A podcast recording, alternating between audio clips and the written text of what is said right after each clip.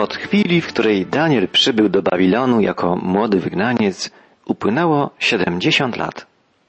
Daniel miał więc około dziewięćdziesięciu lat, gdy na arenę dziejów wkroczyła Medopersja, pokonując rządzące przez siedemdziesiąt lat mocarstwo babilońskie. Zarówno Medowie, jak Persowie byli ludami o wysokiej kulturze i bogatej tradycji. Przez prawie dwieście lat przed wstąpieniem na tron króla Cyrusa Wielkiego, dominującą siłą w Persji byli Medowie, a Persowie im podlegali. To Medowie pokonali Asyryjczyków i objęli panowanie nad rozległym terytorium. Król Medów, Astiages, oddał swoją córkę za żonę królowi perskiemu, Kambizesowi I. Z tego małżeństwa urodził się Cyrus. W jego żyłach płynęła więc krew perska i medyjska. Jego matka pochodziła z Medów, a ojciec był Persem.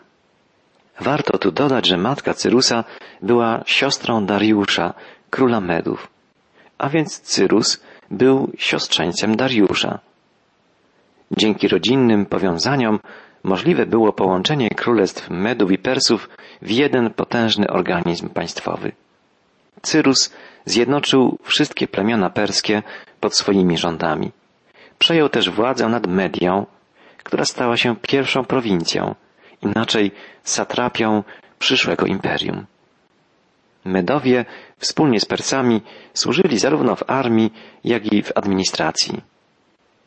Księga Daniela rozpoczyna opowieść o Medo-Persji w chwili, gdy pokonała ona Babilończyków, wkraczając triumfalnie do stolicy imperium niezdobytego, zdawałoby się, miasta Babilon.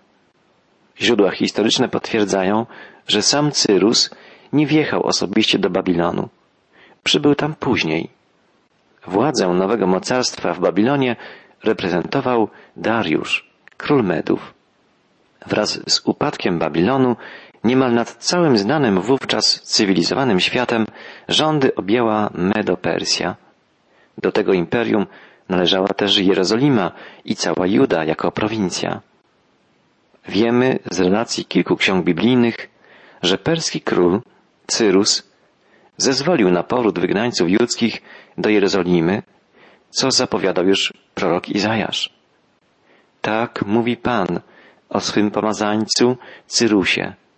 Ja mocno ująłem go za prawicę, aby ujarzmić przed nim narody i królom odpiąć broń od pasa. Czytamy w proroctwach Izajasza w rozdziale 45. Cyrus został nazwany przez proroka pomazańcem pańskim, dlatego, że stał się wyzwolicielem Żydów w Babilonie. Dla ludu pierwszego przymierza nastał czas odnowy. Zanim to wszystko się wydarzyło, działał w Babilonie prorok Daniel. Zdobywca Babilonu Król Medów, Dariusz, natychmiast powierzył Danielowi odpowiedzialne stanowisko w państwie. Prawdopodobnie dlatego, że Daniel prawdziwie przepowiedział upadek Babilonu oraz zwycięstwo Medów i Persów. Od początku szóstego rozdziału Księgi Daniela czytamy A Dariusz Medyjczyk objął królestwo, mając sześćdziesiąt dwa lata. I postanowił Dariusz powołać nad królestwem stu dwudziestu satrapów, mieli być wszędzie w całym królestwie. Nad nimi ustanowił trzech ministrów, z których jednym był Daniel. I owi satrapowie mieli przed nimi zdawać sprawę, aby król nie był poszkodowany. Tenże Daniel wyróżniał się wśród satrapów i ministrów, gdyż był w nim nadzwyczajny duch i król zamierzał ustanowić go nad całym królestwem. Król Dariusz zasiadał na tronie tylko przez dwa lata. Uczynił jednak wiele, by dobrze zorganizować potężne imperium. Podzielił je na 120 satrapii, czyli prowincji, a nad sprawującymi w nich władzę satrapami ustanowił trzech ministrów, z których jednym był Daniel. Sędziwy już wówczas mędrzec wyróżniał się wśród otaczających go ludzi, ponieważ, jak czytaliśmy, był w nim nadzwyczajny duch. Daniel był mądrym, rozważnym mężem stanu. Był też prorokiem żywego Boga. zarówno gdy był młody, jak i teraz, u kresu swej drogi, służył wiernie przede wszystkim Bogu. Szukał jedynie Jego woli, Jego czci, a w relacjach z ludźmi był człowiekiem godnym zaufania. Czytamy, Daniel wyróżniał się wśród satrapów i ministrów, gdyż był w nim nadzwyczajny duch i król zamierzał ustanowić go nad całym królestwem. Satrapowie zaś i ministrowie szukali w sprawach państwowych pozoru do skargi przeciwko Danielowi. Lecz nie mogli znaleźć pozoru do skargi ani winy, gdyż był godny zaufania i nie stwierdzono u niego żadnego zaniedbania ani winy. Chociaż nieżyczliwi Danielowi ludzie, zazdroszczący mu powodzenia, szukali wszelkich dowodów, które mogłyby obciążyć jego dobre imię, musieli stwierdzić, iż nie ma u niego żadnego zaniedbania ani winy. To niezwykłe świadectwo prawości życia i służby Daniela. Świadectwo pochodzące z ust jego nieprzyjaciół. Jego postawa może być wzorem dla każdego z nas. Apostoł Piotr napisał w swym pierwszym liście Prowadźcie wśród pogan życie nienaganne, aby ci, którzy was obmawiają jako złoczyńców, przypatrując się bliżej dobrym uczynkom, wysławiali Boga w dzień nawiedzenia. Bądźcie poddani wszelkiemu ludzkiemu porządkowi ze względu na Pana. Taka jest bowiem wola Boża, abyście dobrze czyniąc zamykali usta niewiedzy ludzi głupich. Wszystkich szanujcie, braci miłujcie, Boga się bójcie, króla czcijcie. Taka powinna być postawa każdego wierzącego człowieka. Daniel właśnie w taki sposób odnosił się do Boga i do ludzi. Mimo tak prawej postawy spotkał się z niechęcią, wrogością ze strony tych, którzy zazdrościli mu pozycji i uznania. I o tym musimy także pamiętać. Gdy będziemy stali wiernie po stronie Boga, spotkamy się z wrogością, z niechęcią ze strony ludzi nieprawych, występujących przeciwko Bogu. Pamiętajmy o słowach Jezusa. Błogosławieni, którzy cierpią prześladowanie z powodu sprawiedliwości, albowiem ich jest Królestwo Niebios. Błogosławieni jesteście, gdy wam złorzeczyć i prześladować was będą i kłamliwie mówić na was wszelkie zło ze względu na mnie. Radujcie i weselcie się, bowiem zapłata wasza obfita jest w niebie. Tak bowiem prześladowali proroków, którzy byli przed wami. Jednym z proroków, którzy spotkali się z szykanami z powodu swojej wierności względem Boga, był właśnie Daniel. Kiedy nie znaleziono żadnego zaniedbania, ani najmniejszego uchybienia w jego życiu i służbie, stwierdzono, że trzeba zdyskredytować jego poglądy religijne. Czytamy. Wtedy rzekli owi mężowie, nie znajdziemy u tego Daniela żadnego pozoru do skargi, chyba, że znajdziemy przeciwko niemu coś na punkcie jego religii. Wówczas owi satrapowie i ministrowie wpadli do króla i tak odezwali się do niego. Żyj wiecznie, królu Dariuszu. Wszyscy ministrowie królestwa, namiestnicy, satrapowie, zwierzchnicy i doradcy doradzają, aby król wydał zarządzenie i nadał mu moc obowiązującą. Kto w ciągu trzydziestu dni o cokolwiek będzie się modlił do jakiegokolwiek Boga albo człowieka, oprócz Ciebie, królu, będzie wrzucony do lwiej jamy. Nie trudno odgadnąć, do czego zmierzają ci ludzie. Bogobojność Daniela była powszechnie znana. Wszyscy wiedzieli, że jest on wyznawcą jedynego Boga, Stwórcy i Pana świata i że tylko do tego żywego Boga Daniel się modli. Namawiając króla do wydania nowego zarządzenia, spiskowcy chcą złapać Daniela w pułapkę. Zastawiają też w pewnym sensie pułapkę na króla. Przedstawiają mu ponętną, łechcącą jego próżność propozycję. I niestety król zachwystuje się możliwością odbierania boskiej czci. Przystaje na propozycję satrapów. Oni nie zwlekają ani chwili. kują żelazo, póki gorące.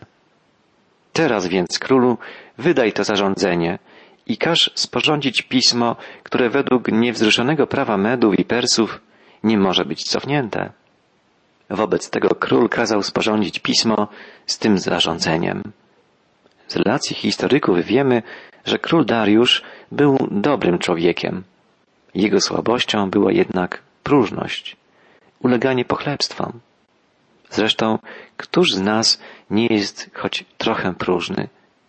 Kto z nas nie czuje się uhonorowany, oczarowany, gdy słyszy komplementy, pochwały pod swoim adresem?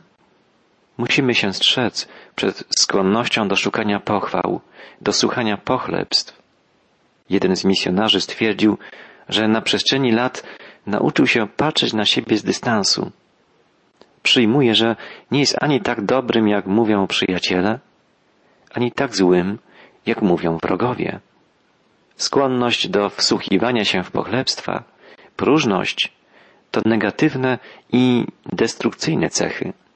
To słabości, które mogą być wykorzystane przez ludzi sprytnych, nieszczerych do zrujnowania człowieka. Spójrzmy, jak potoczyły się wydarzenia. A gdy Daniel się dowiedział, że sporządzono to pismo, udał się do swego domu, a miał w swym górnym pokoju okna otwarte w stronę Jeruzalemu i trzy razy dziennie padał na kolana. Modlił się i wysławiał swojego Boga, jak to zwykle dotąd czynił. Postępowanie Daniela nie było żadną manifestacją. Po prostu pozostał on wierny swemu Bogu, swemu Panu. I tak jak czynił to przez całe lata, modlił się w swoim domu, zwracając się ku Jerozolimie trzy razy dziennie przy otwartych oknach. Daniel znał nowe prawo i wiedział, jakie grozi mu niebezpieczeństwo. W jego sercu nie było jednak strachu. Był takim samym nieustraszonym świadkiem jedynego Boga, jak wtedy, gdy był młodym chłopcem.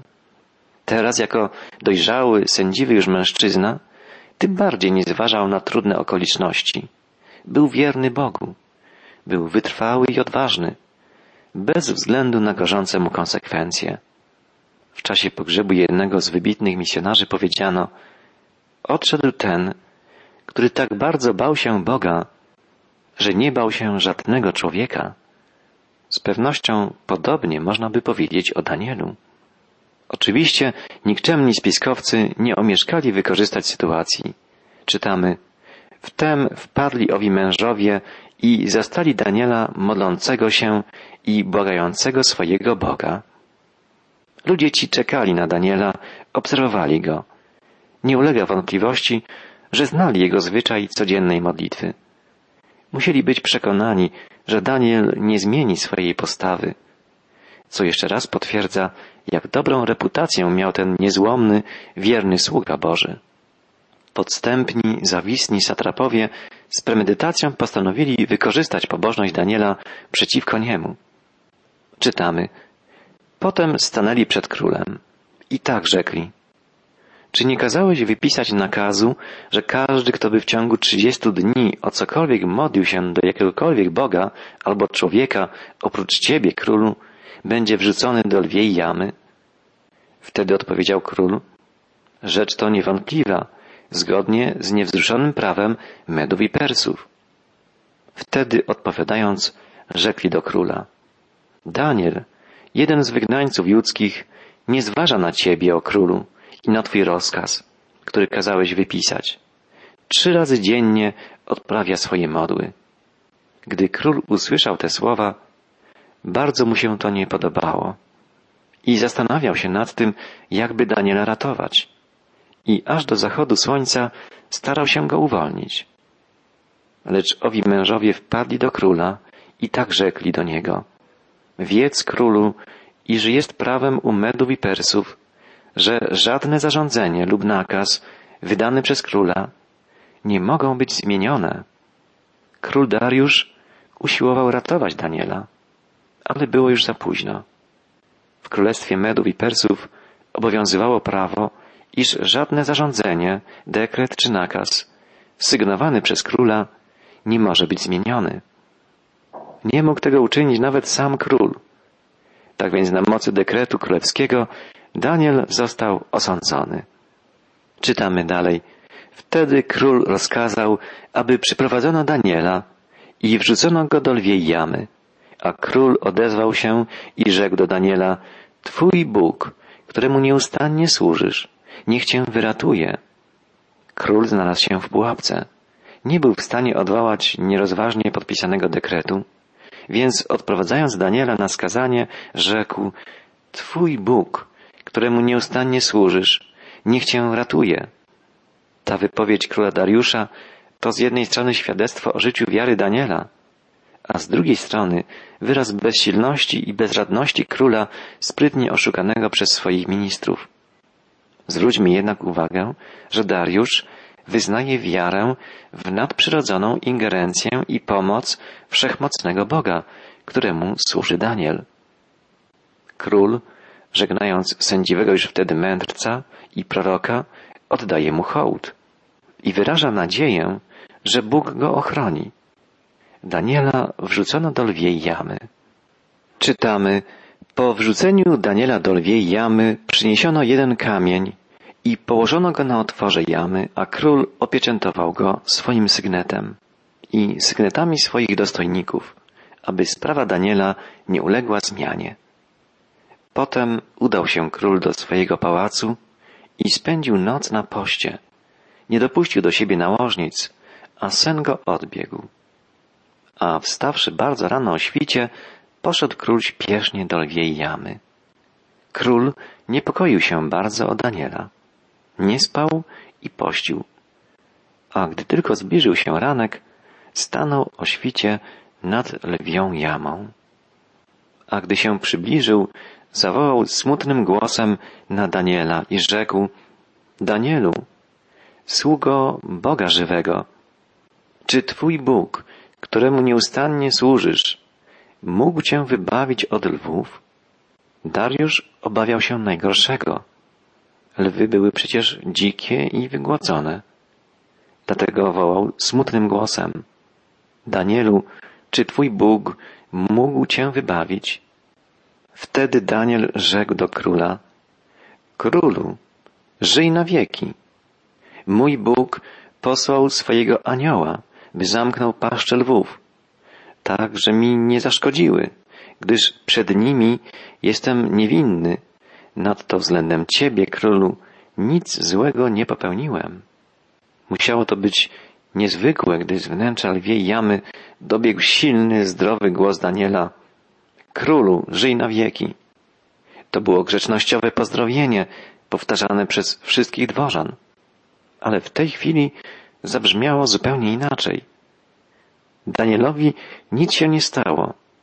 Bóg zapewnił mu taką ochronę, jak wcześniej trzem przyjaciołom Daniela, wrzuconym do pieca ognistego. U jego boku pojawił się ktoś, kogo słuchać musiały nawet dzikie i głodne lwy. Sam Bóg, sam Pan stanął u jego boku, w osobie przedwcielonego Chrystusa. Czytamy dalej w wierszu 24. Wtedy król bardzo się z tego ucieszył i rozkazał wyciągnąć Daniela z jamy. A gdy wyciągnięto Daniela z jamy, nie znaleziono na nim żadnego uszkodzenia, gdyż wierzył w swojego Boga. Wierzył w swojego Boga. Wiara ocaliła Daniela. Wierzył on w prawdziwego, żywego Boga. Dlatego ocalone zostało jego życie. Król Dariusz szczerze ucieszył się, że Daniel jest zdrów i cały. Natomiast rozgniewał się na tych, którzy spiskowali i zastawili pułapkę zarówno na Daniela, jak i na niego. Rozkazał tedy król, czytamy dalej, aby przyprowadzono owych mężów, którzy oczernili Daniela i wrzucono ich do lwiej jamy, ich samych, ich dzieci i żony, a zanim dosięgnęli dna jamy, lwy rzuciły się na nich i pogruchotały wszystkie ich kości. W księdze przysłów czytamy Kto kopie dół, sam weń wpada, a kamień wraca na tego, kto go toczy. To przysłowie, znane także w naszym języku, powtarza się w księdze przypowieści kilkakrotnie. i wielokrotnie znajdujemy w życiu potwierdzenie jego prawdziwości. Zwróćmy uwagę także na to, jak wygłodzone były lwy, które natychmiast rozszarpały ukaranych spiskowców i ich rodziny. Potem król Dariusz wystosował do wszystkich narodów, plemion i języków na całej ziemi pismo tej treści. Pokój wam.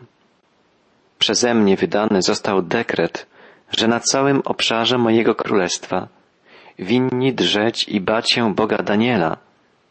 On bowiem jest Bogiem żywym i trwa na wieki, a Jego królestwo jest niezniszczalne i władza Jego jest nieskończona. On wybawia i wyzwala i czyni znaki i cuda na niebie i na ziemi. On, który wyratował Daniela z mocy lwów. Król wydał dekret, w którym złożył świadectwo wiary w jedynego żywego Boga. Podobnie jak przed laty Nebukadnezar, tak teraz Dariusz, kolejny wielki wschodni monarcha, dzięki Danielowi poznał prawdziwego Boga i oddał mu chwałę. Na koniec czytamy, a Danielowi dobrze się powodziło za panowania Dariusza i za panowania Cyrusa, Persa. Zarówno za krótkich rządów Dariusza, króla Medów, jak i później za rządów króla perskiego Cyrusa, Danielowi dobrze się powodziło. Cieszył się szacunkiem, przywilejami, względami, zajmował wysoką pozycję w państwie.